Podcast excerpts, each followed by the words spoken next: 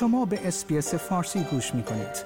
با رفتن به sbs.com.au به اخبار و گزارش های بیشتری دست خواهید یافت.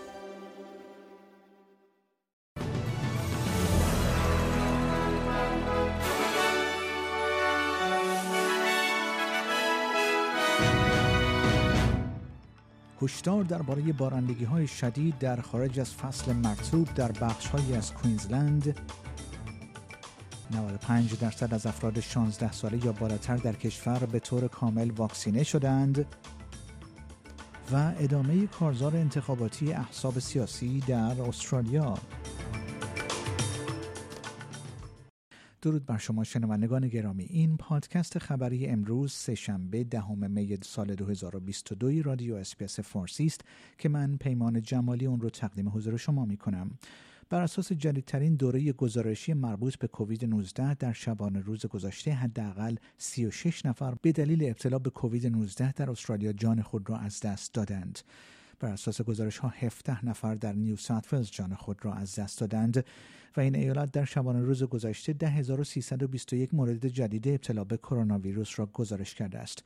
همچنین 18 مورد مرگ به دلیل ابتلا به کووید 19 در ایالت ویکتوریا نیز گزارش شده است. این ایالت در شبانه روز گذشته 12722 مورد جدید ابتلا به کرونا ویروس را گزارش کرده است.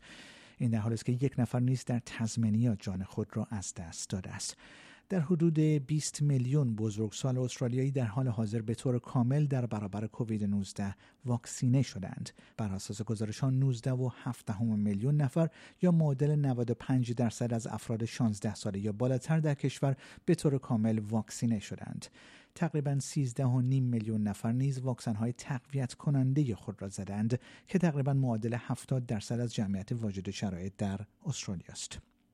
بر اساس گزارش ها یک نفر از سیلاب در ایالت کوینزلند به دلیل طوفان غیر فصلی در شمال این ایالت نجات یافت. یک تیم نجات متشکل از آتش نشانی و خدمات اضطراری کوینزلند به این مرد 20 ساله که در آبهای سیل واقع در منطقه سولجرز هیل گرفتار شده بود کمک کردند. یک هشدار آب و هوای شدید نیز از غرب تاونزویل به کلونکاری و از کرویدون در شمال و جنوب به بلکل صادر شده است. بنا به گزارش اداره هواشناسی استرالیا برخی از مناطق قرار است تنها در 24 تا 48 ساعت آینده ده برابر میانگین ماهانه ماه می خود از منظر بارندگی را تجربه کنند. بارندگی شدید در خارج از فصل مرتوب در این مناطق امری غیر معمول است. نخست وزیر استرالیا در کنار کاترین دویس نامزد منتخب خود برای منطقه وارنگا ایستاد این امر پس از آن صورت می‌گیرد که خانم دیویس از عذرخواهی به خاطر گفتن اینکه تراجنسیتی هایی که تحت عمل جراحی تایید جنسیت قرار گرفتند از طریق جراحی عقیم شده اند خودداری کرد. آقای ماریسون نیز به اشتباه این موضوع را در مورد نوجوانان مطرح کرد و گفت که این یک مسئله رفاهی مهم برای یک کودک نوجوان و والدین آنهاست اما در استرالیا هیچ کس زیر 18 سال نمی‌تواند به این جراحی دسترسی داشته باشد. نخست وزیر استرالیا اگرچه گفت که او از زبان دیگری برای توصیف این روش استفاده خواهد کرد. That's not a phrase that I would use, and I'm sure it's not a phrase that any Prime Minister would use. I'm just simply saying that, you know, This is a significant surgical procedure that completely changes someone's life and it should never be entered into lightly. از انتونی البنیزی رهبر حزب کارگر نیز در مورد این نظرات سوال پرسیده شد و او گفت که همه سزاوار احترام هستند. I don't believe it is an appropriate comment. And I'll make this point.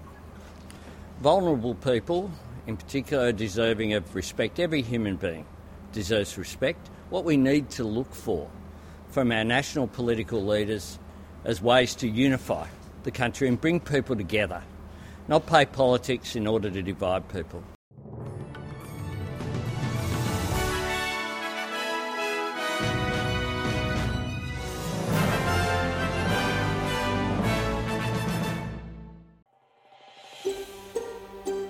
آیا می خواهید به مطالب بیشتری مانند این گزارش گوش کنید؟ به ما از طریق Apple Podcast، Google Podcast، Spotify یا هر جای دیگری که پادکست های خود را از آن می گیرید گوش کنید.